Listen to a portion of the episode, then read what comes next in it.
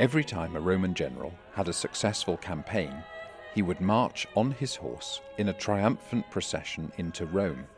On Palm Sunday, Jesus marches into Jerusalem on a colt. This is a spoof. Jesus is sitting on a donkey, not a horse, an agricultural tool, not a weapon of war, a tractor, not a tank. It's hard to see how the Roman governor would have missed a joke directed at him. Jesus is coming to receive what is rightfully his, yet he's not doing so with armies of soldiers, but surrounded by people coming in from the fields, country people, exactly the people most oppressed by the regime.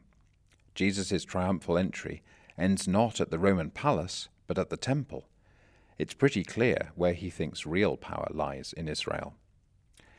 Later, Jesus is asked a question about paying taxes to Caesar.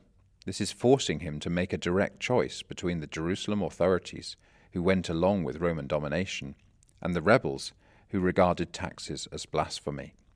Jesus' deeply ironic response, "Give God what is God's," points to the fact that everything the Romans think they control, in fact, lies in God's power. Later again, when Pilate asks, "Are you the king of the Jews?" Jesus does not deny it.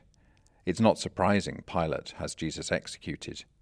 These three episodes show that Jesus is claiming an authority way beyond that which Pilate has, and that deep down he doesn't take Pilate terribly seriously.